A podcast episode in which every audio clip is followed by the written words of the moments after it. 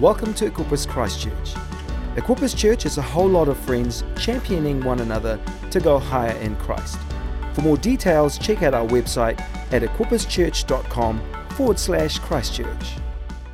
Um, tonight, I want to talk to you about cultivating a possibility mindset. Cultivating a possibility mindset. This was really hard for me um, because, you know, uh, I was born 100 years ago. It was a long, long time ago, let me tell you. Um, I was born in the 50s, can you believe that?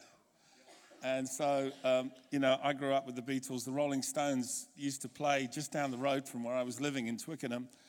And uh, that's how it all started. I remember going to see Pink Floyd at the Royal Albert Hall. I was 15 years of age, set the controls to the heart of the sun. I mean, it was just, um, that was the kind of era I grew up in. Thank you, appreciate that. All the people with grey hair here. And uh, it's so funny, you know, when my kids come to me and say, Dad, you have to listen to this song. It's so awesome. And I say, Yeah, it was written 45 years ago. I remember when it first came out.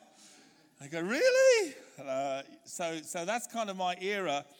And one of the things about that era I grew up in, it, it, it wasn't the most faith filled era. Uh, in, in fact, I would say that, that particularly Europe and Britain, I don't know how it was in New Zealand at that time, but, but certainly in the UK and in Europe, there was a lot of cynicism. Uh, people were very cynical um, and, and mistrusting of government and mistrusting of the narrative that was being spoken. And so by the time we got to the 70s, you know, everyone was mistrusting what government was saying. That's why there was so many protests um, about Vietnam and stuff like this. And so it became quite cynical, and people were kind of looking for meaning. And that's when you got hippies and flower power and all of that stuff emerging.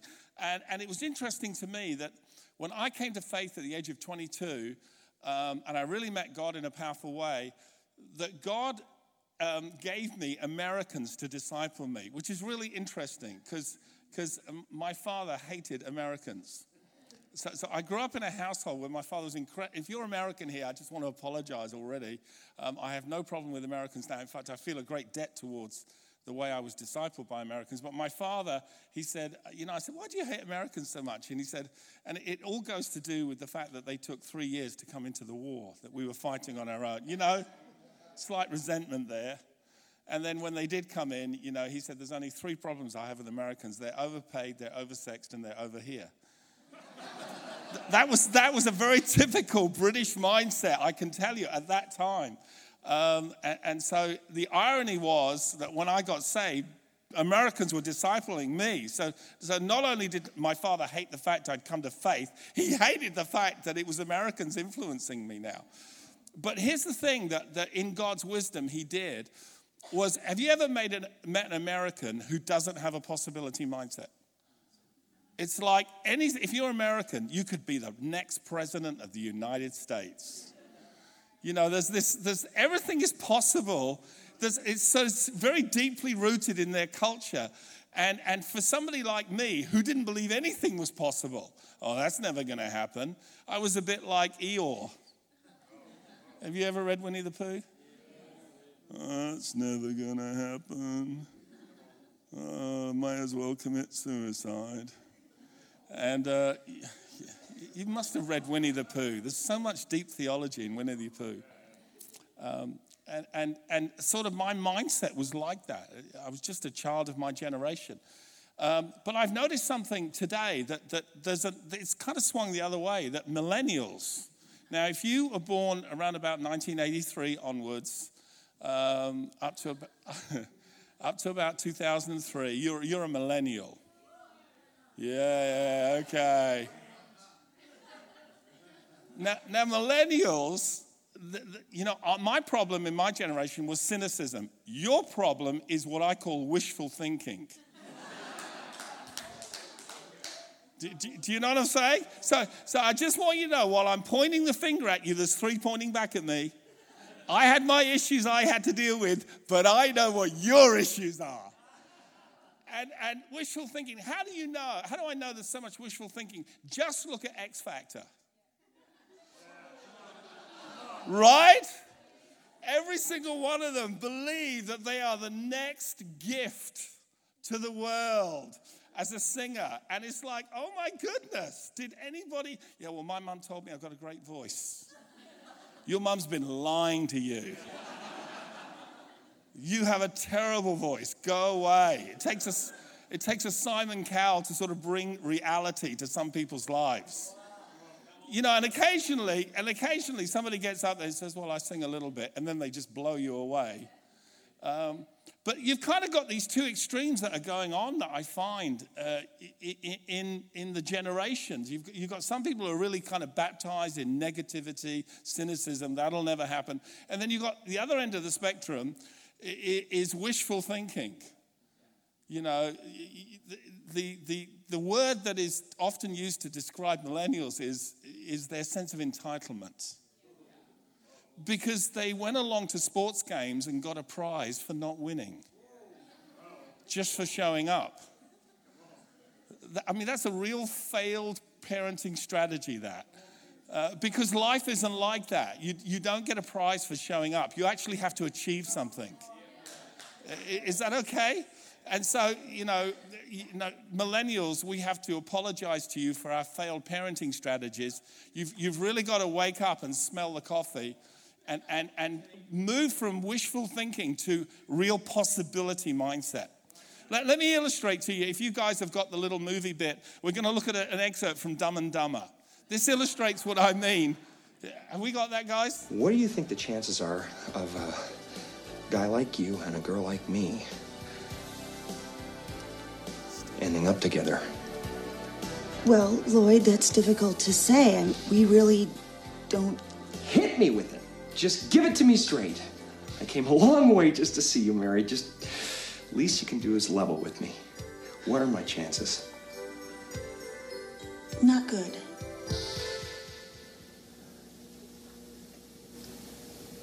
You mean not good like one out of a hundred? I'd say more like one out of a million.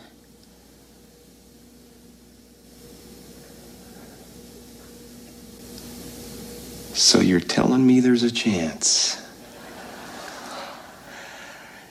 Yeah!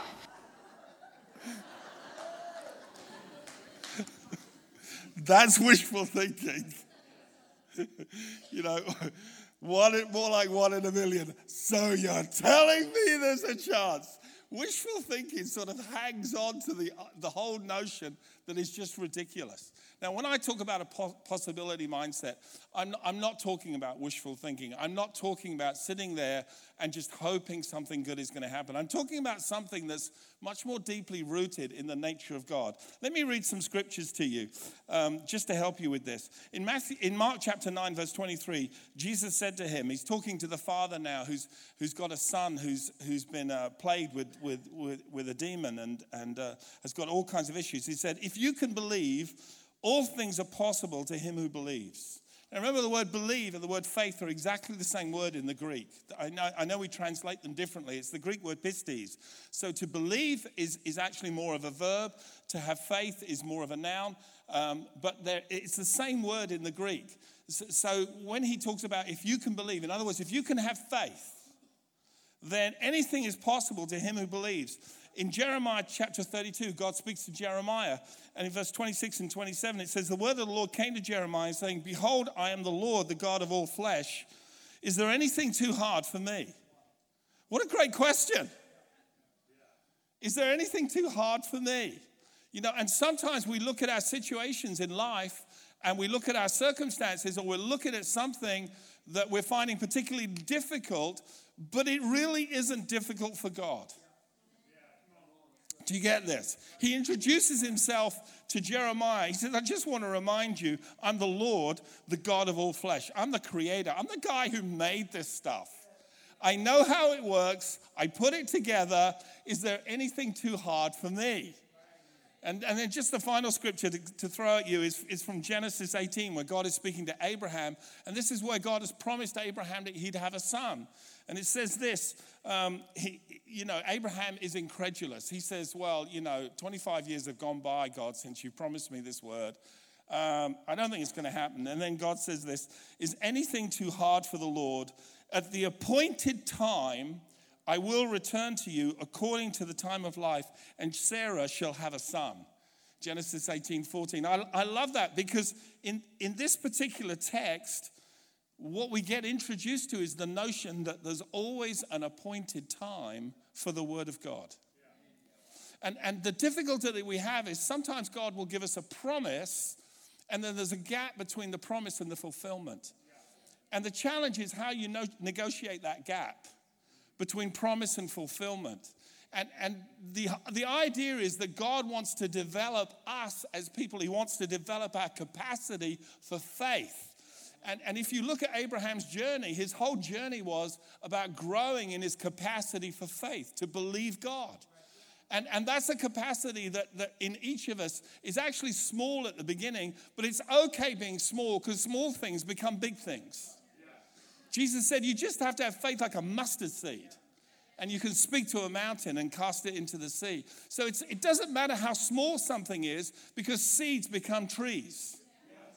And, and everything that's, that's demanded in the tree is in the seed. You know, I love it. If you cut open an apple, you can count how many seeds are in an apple. But if you cut open a seed, you can't count how many apples are in a seed. But they're there. It contains that DNA. And so, every single one of us, I believe God wants to develop this kind of possibilities mindset. Um, let me read to you uh, another text, the final text, and then I'll unpack this a little bit and, and we'll see what happens from there. Uh, in Luke chapter 1, this is where Mary is visited by the angel Gabriel. And uh, he's announced to her that, that she's going to have a child. And if you're a, roughly a 14 year old virgin and, and somebody tells you you're going to have a baby, you know, that presents a little bit of an issue. And uh, her response to the angel is, How can this be since I do not know a man? And the angel answered and said to her, The Holy Spirit will come upon you, and the power of the highest will overshadow you. Therefore, that Holy One who is born will be called the Son of God. Now, indeed, Elizabeth, your relative, has also conceived a son in her old age, and this is now the sixth month for her who was called barren. For with God, nothing will be impossible. We'll come back to that in a second. Then Mary said, Behold, the servant of the Lord, let it be to me according to your word. And the angel departed from her. So Luke 137, for with God nothing will be impossible. Let me show you something on the screen here. I'm going to teach you a little bit of Greek, okay? A little bit of Greek. I, won't do too much, um, but, but this is a little photo from Strong's Concordance, and it's breaking down the Greek for you. So um, let's put this little baby on. Says, that's the other side. Thank you. Thank you, Jesus. And, okay. And that's not working on a digital screen. Okay. Here's what I want you to see. Try it. Here's the first word up there hoti, for, with, para, God, theos, nothing, ooh. Then can you see an arrow and an arrow? And then at the end, shall be impossible and an ateo. In other words, there's two words in the Greek that are not translated into English, but they're there in the Greek text. Now, the writers had a problem when they were translating. The, the translators had a problem when they came to this text because the issue was this is a text full of meaning. How do we translate it? And they've done a pretty good job, actually, because in the context of the whole passage, we know Gabriel is giving a word from God to Mary. So we know it is a word from God. So they, they haven't done a bad job. But there's a better way to translate this that gets the emphasis right where Luke wanted it to be in the Greek. And, and just the two words the first word is pas, which literally means all or every. Okay, all or every. That little word pas there, that first one that's not translated now by the first arrow. And the second word is the Greek word rhema, which literally means voice or spoken word. And so you've got one little word there, the, the U word. It's translated as nothing, but it appears as not 1,210 times in the Bible, or no around about 700 times. So, so if we were to rephrase this word, taking all of those Greek words together, here's a better translation for what the angel is saying to Mary. For with God, no word spoken by him is empty of power. How about that? For with God, that's worth a clap, I think. It's okay. You're. you see, the word that's possible there or impossible there, uh, it means not to have strength, not to have power or ability to be weak. But, but with God, no word spoken by Him is empty of power. And so when God is speaking a word to you, in the word is the power to fulfill what He's asking you to do. You see, so often we put the emphasis on our ability to implement and to have faith in God's word, but the power is not in your faith. Your faith is what releases the power that is in the word.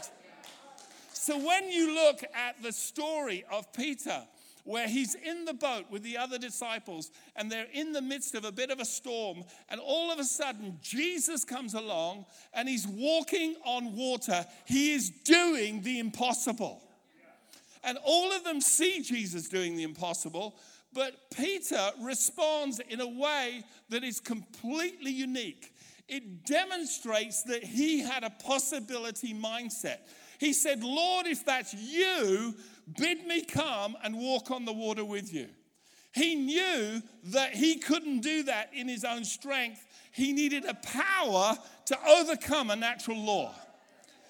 And so he asked Jesus, Lord, if that's you, bid me come. All I need is a word from you in order to do what you do. Now, the other 11 guys are in the boat, and they must have been thinking, You are crazy, man. Have you never read Newton's law? And he says, No, that wasn't invented yet, but it was still operating. Uh, all of them in the boat had the same opportunity to ask the same thing of Jesus, but none of them did. They didn't have the mindset that that could be possible for a human being to do. But somehow, in Peter's thinking, he's thinking, wow, Jesus is walking on water. I want to do that. What stuff have you been seeing that in you rises up and says, I want to do that? I remember the first time when I was 22 years of age, I went to a meeting and there was a young man, an American, who became my pastor and mentor. And I saw him preaching the word of God, and he didn't use notes, and he quoted about 40 different texts from the Bible. And something in me said, I want to do that. Now, I had to go through training, I had to be developed, but something in my heart said, if that's possible for him, that's possible for me. A possibility mindset. No word of God spoken by him is empty of power. He says, Let there be light, and there was light. Do you get this? So Peter gets out of the boat. Why does he get out of the boat? Because Jesus spoke one word filled with power. Come. I think that's the most powerful word ever spoken in human history. Come. It's an amazing word. Do you know the whole Bible ends with a come? The Spirit and the bride say, Come. Let him who's thirsty come and drink from the water of life.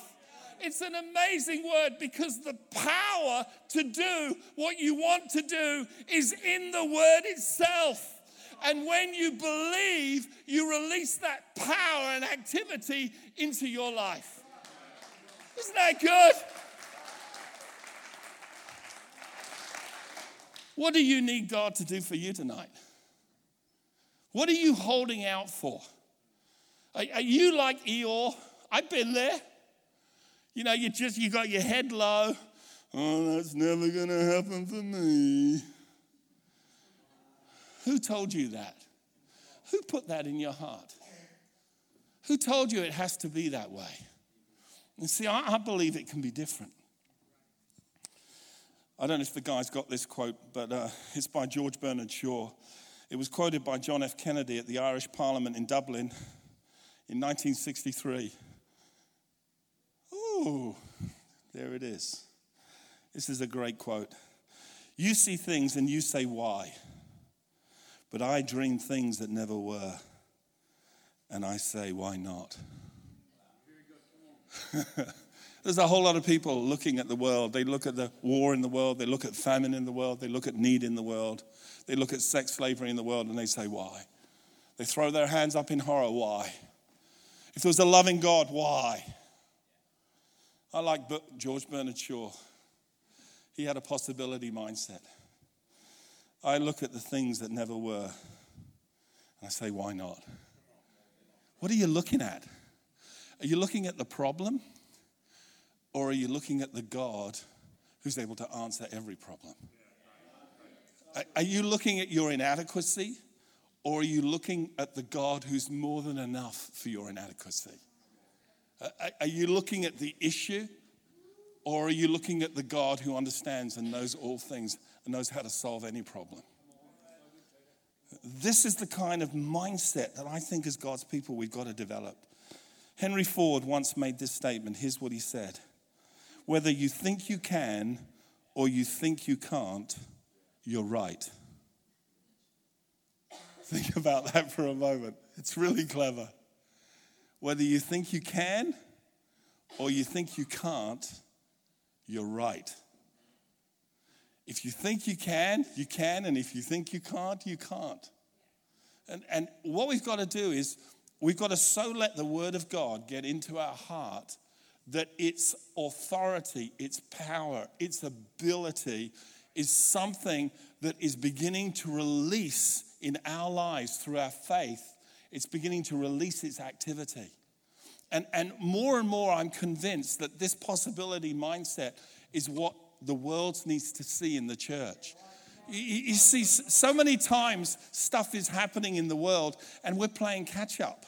Everybody's playing catch up. How about being ahead of the game? How about being ahead of the game? I love that in, in Antioch there was a, a, prophet who came along. His name was Agabus, and he prophesied there was going to be a famine in Judea. He was in Antioch, he was hundreds of miles away. And so they took up a collection and they sent men back to Jerusalem for the famine. And when they turned up there, people said, What's all this? They said, It's money for the famine. They said, What famine? They said, Wait and see. It's coming. Being ahead of the game. You know, it's just a possibility mindset. Uh, when, when it comes to developing a possibility mindset, I'm always looking to see what word of God am I trusting in. Henry Ford went on to say this vision without execution is just hallucination. Vision without, we're there to achieve, we're there to actually perform, we're there to do something for God. And, and He so wants to achieve something through your life. But you've got, you've got to let the word of God find resonancy in your heart. It, you know, let the word of Christ dwell in you richly, it says. Why? Because the more the word is in you, the more its power to activate things in your life is going to become real to you. And I, have just been on this journey now for years and years and years. But I ask myself a number of questions. When I get what I think is a word from God, Here's what I do four things that I do. The first thing I do is I ask this question Does this align with God's purpose? So, in other words, when, when somebody comes to me and say, I think I've got a word from God for us, things that we should do, my first question is, does this align with God's purpose? Because sometimes people get ideas and it's not in line with God's purpose.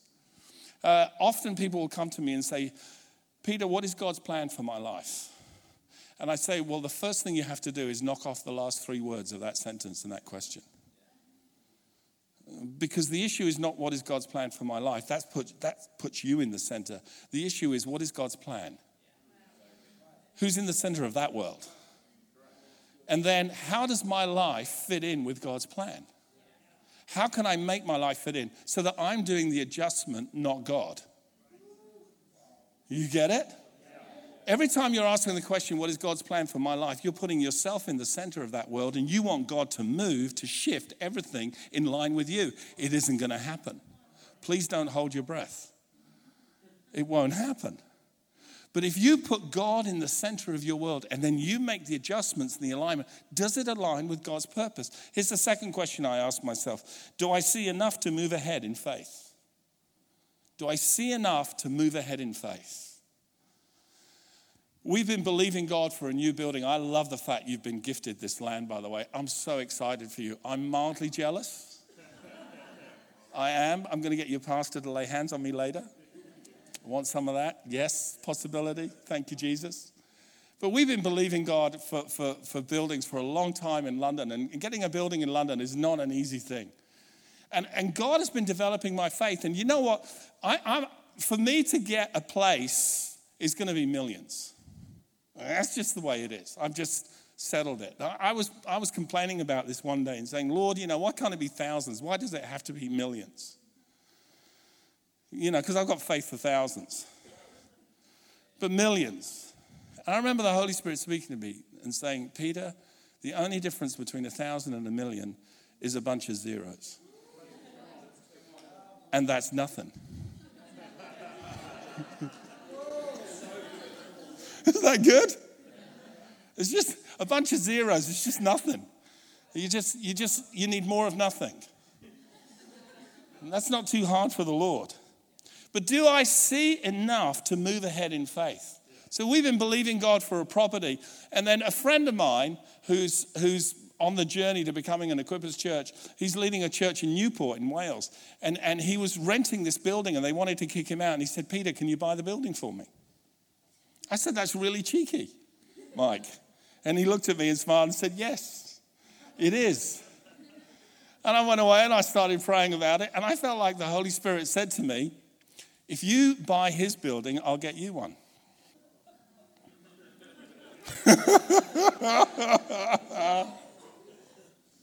Wouldn't you love a word like that? That's like saying, Yeah, you buy that guy a house and I'll give you a house. You know, yeah, you, you take out a mortgage for him and I'll get you one. Yeah, right. And it was a real challenge to me. And I went to the Lord, you know, it's like, really? And then I went to the team and I, I talked to the team. And I said, Have we got enough faith for us to believe this is right? And we prayed and we talked and we prayed and we talked. And we, we didn't rush the process, but we all came to the settled conviction yeah, this was right. So we just bought his building. I'm his new landlord. He is so happy. He's on the front page of newspaper. Everyone's talking about his faith. What a great, what a great guy he is. What a great leader he is. You know, you know how you can tell when you're not yet sanctified.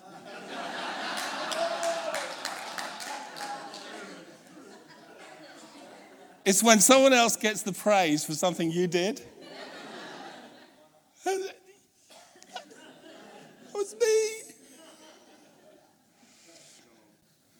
Theodore Roosevelt once said these words It's amazing when you can, what you can accomplish when you don't care who gets the credit.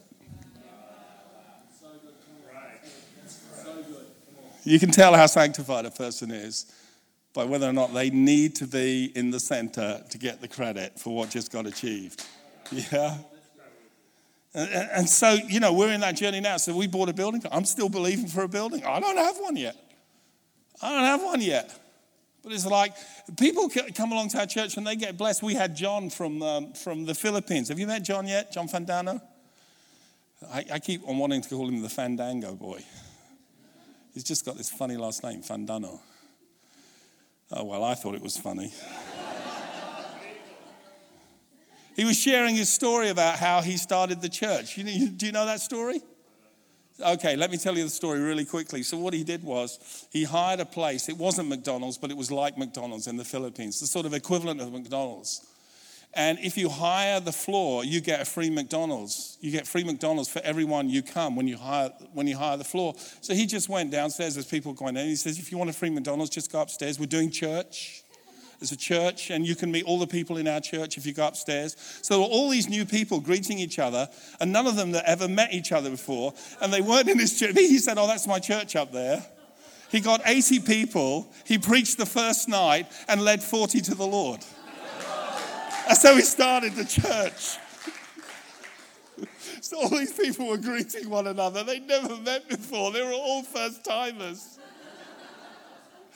They were saying, You've got a great greeting team here. He goes, Yeah, I have, haven't I? So he's sharing this story and, and how he's moved into a new building and he doesn't have enough money to, to pay the rent on this building. I think he needs something like £28,000.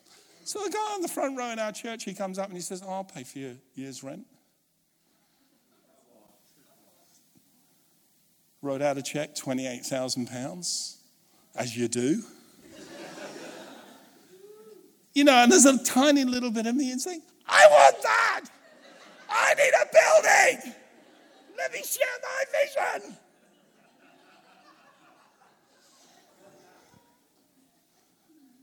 Uh, you know, if you want to receive, you've got to give. Because uh, the real blessing is, is in giving. And I'm actually so thrilled about that. I'm so thrilled that happened in our church. I'm thrilled that happened in our place. But do you see enough to move ahead in faith? Do you see enough? Listen, let me give you a secret here. This is my story, okay?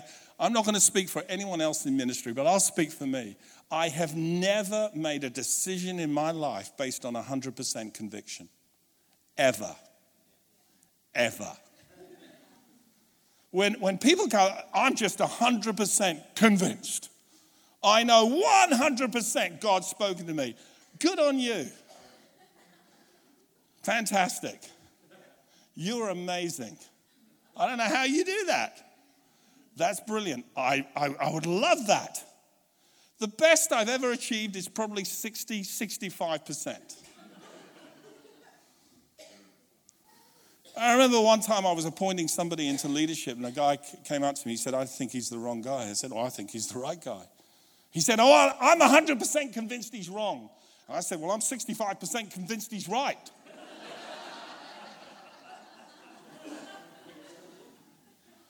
And he didn't know what to do with that.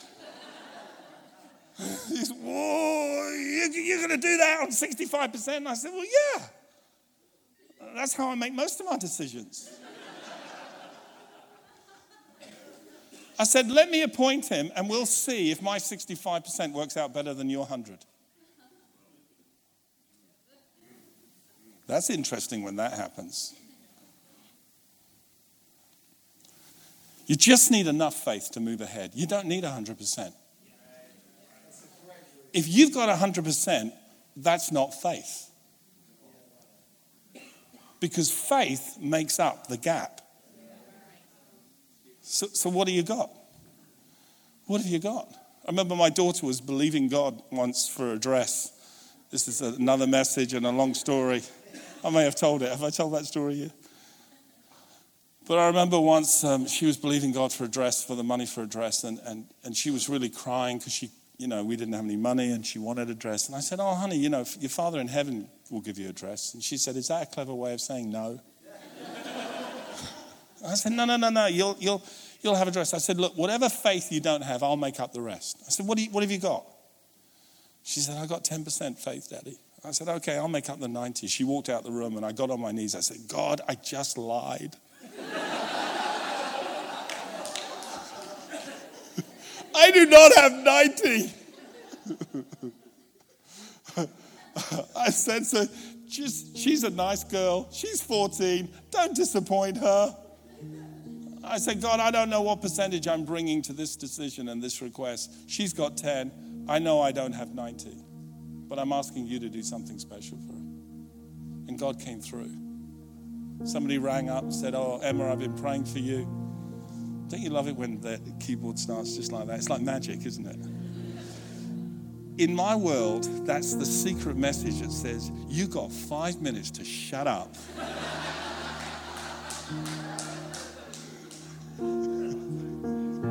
it's, it's universe. Everywhere I go now, music starts.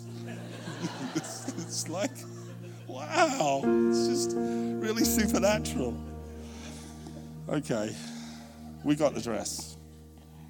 Here's the third question that really helps me Am I trusting in the power of God in this decision? Am I trusting in the power of God? See, if I'm trusting in myself to make this work, it isn't going to work. There, came a point where Peter started to sink when he was walking on water because he began to take his eyes off Jesus and trust in something else other than the power of God. Is this decision, is this thing you're moving ahead in, is it you trusting in the power of God? no word of God spoken by him is empty of power. Here's the final question Is there unity with those I journey with so we have a sense we're in this together? For the very first time in leading my church in nine years, I presented a budget to all of our elders and trustees where by the end of the year of this year, we were going to lose £70,000. Uh, we've never presented a budget. Every budget I've ever presented is based on last year's income. So we play, we're very conservative with the way we handle money. But we looked at everything God was asking us to do, and we've taken on two brand new locations we're doing three setups and breakdowns every Sunday in three locations. And we presented this budget, and the, the elders and the trustees looked at me and they said, Peter, we're going to lose £70,000 by the end of the year if, if God doesn't come through. And I said, Yeah, that's, that's exactly it. I said, I feel like we need to move ahead with this because everything I've looked at is connected to vision. And if we cut the budget, we're cutting vision. I said, and I believe money follows vision. But I don't want to do this alone. I don't want you to point to me at the end of the year and saying it's your fault.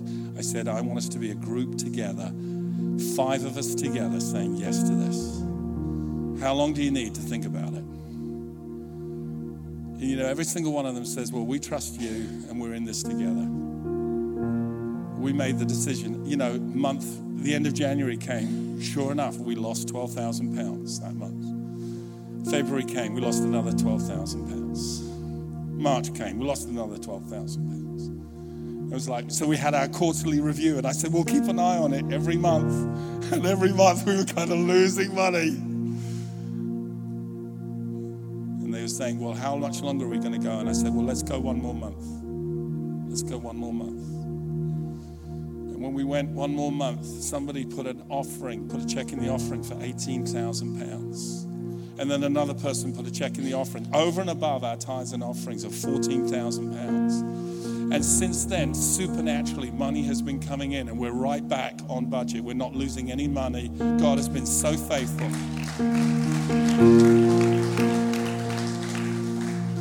No word spoken by Him is empty of power.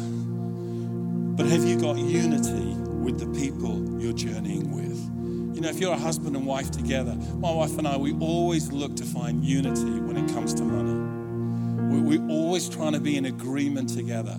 Uh, and she's more generous than me, so we always take, you know, we always go with the higher money when it comes to giving. She just, she usually is much more generous than I am. Uh, and I just think to myself, well, if there's a disagreement with us, between us, let's go for the higher figure. Let's be on the generous side not on the conservative side. But the important thing is that we're in unity when we do it. So we don't point the finger at each other if time gets tough or, or things are a, a bit uh, difficult. We're not accusing one another. You shouldn't have done that decision. You, you know what I mean? No, Christians never get like that, do they? Every single one of you in this room, you're, you're believing for something. And I want to tell you, you can cultivate a possibility mindset, but you've got to let the power that's in God's words start finding residence in your heart. And then you've got to know is that word for an appointed time? I just feel like for some of you today, the word is literally tonight come. I feel like the word is come. I feel like there's a now release in the spirit for some of you who are believing God for some for for for different things. So if that's you and you sense it's a now word for you, and you'll know the Holy Spirit will have been speaking to you while I was while I was preaching. If you feel that's you, just stand to your feet right where you are. If you feel there's a now for you for what you're believing for, and I don't know what you're believing for. Maybe you're believing for a job, maybe you're believing for finance, maybe you're believing for education, maybe you're believing for a baby. I don't know what you're believing for. But I just feel like there's a now in the spirit for a whole number of people in this room. And I want to release that over your life. And I feel like I've got faith and I've got authority to do that. Stand right where you are. That's a whole group of people right now. That's wonderful. If you're near somebody and you can just gently lay hands on them, would you please do that? Father, I want to thank you for every single person in this room who's standing on their feet And their standing is an act of faith. Their standing is an act of confidence in you, God, and in your word and in your promise. Their standing is their willingness to say yes to your promise, to align their heart, to align their faith, to align their thinking with a God who knows how to provide and knows how to release his promises. And I thank you, God, for every appointed time. In the fullness of time, God sent forth his Son. And Holy Spirit, for a whole number of people here, I feel like the fullness of time has come. And I speak to every barrier, I speak to every resistance of the enemy, I speak to every obstacle that's standing in the way. And in Jesus' name, I break your power. In Jesus' name, we overcome you by the blood of the Lamb, by the word of our testimony. We declare that our God is great. We declare that no word spoken by him is empty of power, that our God is the God of all flesh. Nothing is too difficult for the Lord. And in Jesus' name, I release promises. I release their power. I release their impact. I speak to bodies tonight and I command healing. I speak to situations tonight and I command change. I speak to people who are living in disappointment and I command renewal of the mind, expectation, the birth of hope in the mighty name of Jesus. Lord, I just thank you for the good things and the testimonies that you're going to release in this place. I bless you. Thanks for listening to this podcast. Check out our website at equipperschurch.com forward slash Christchurch.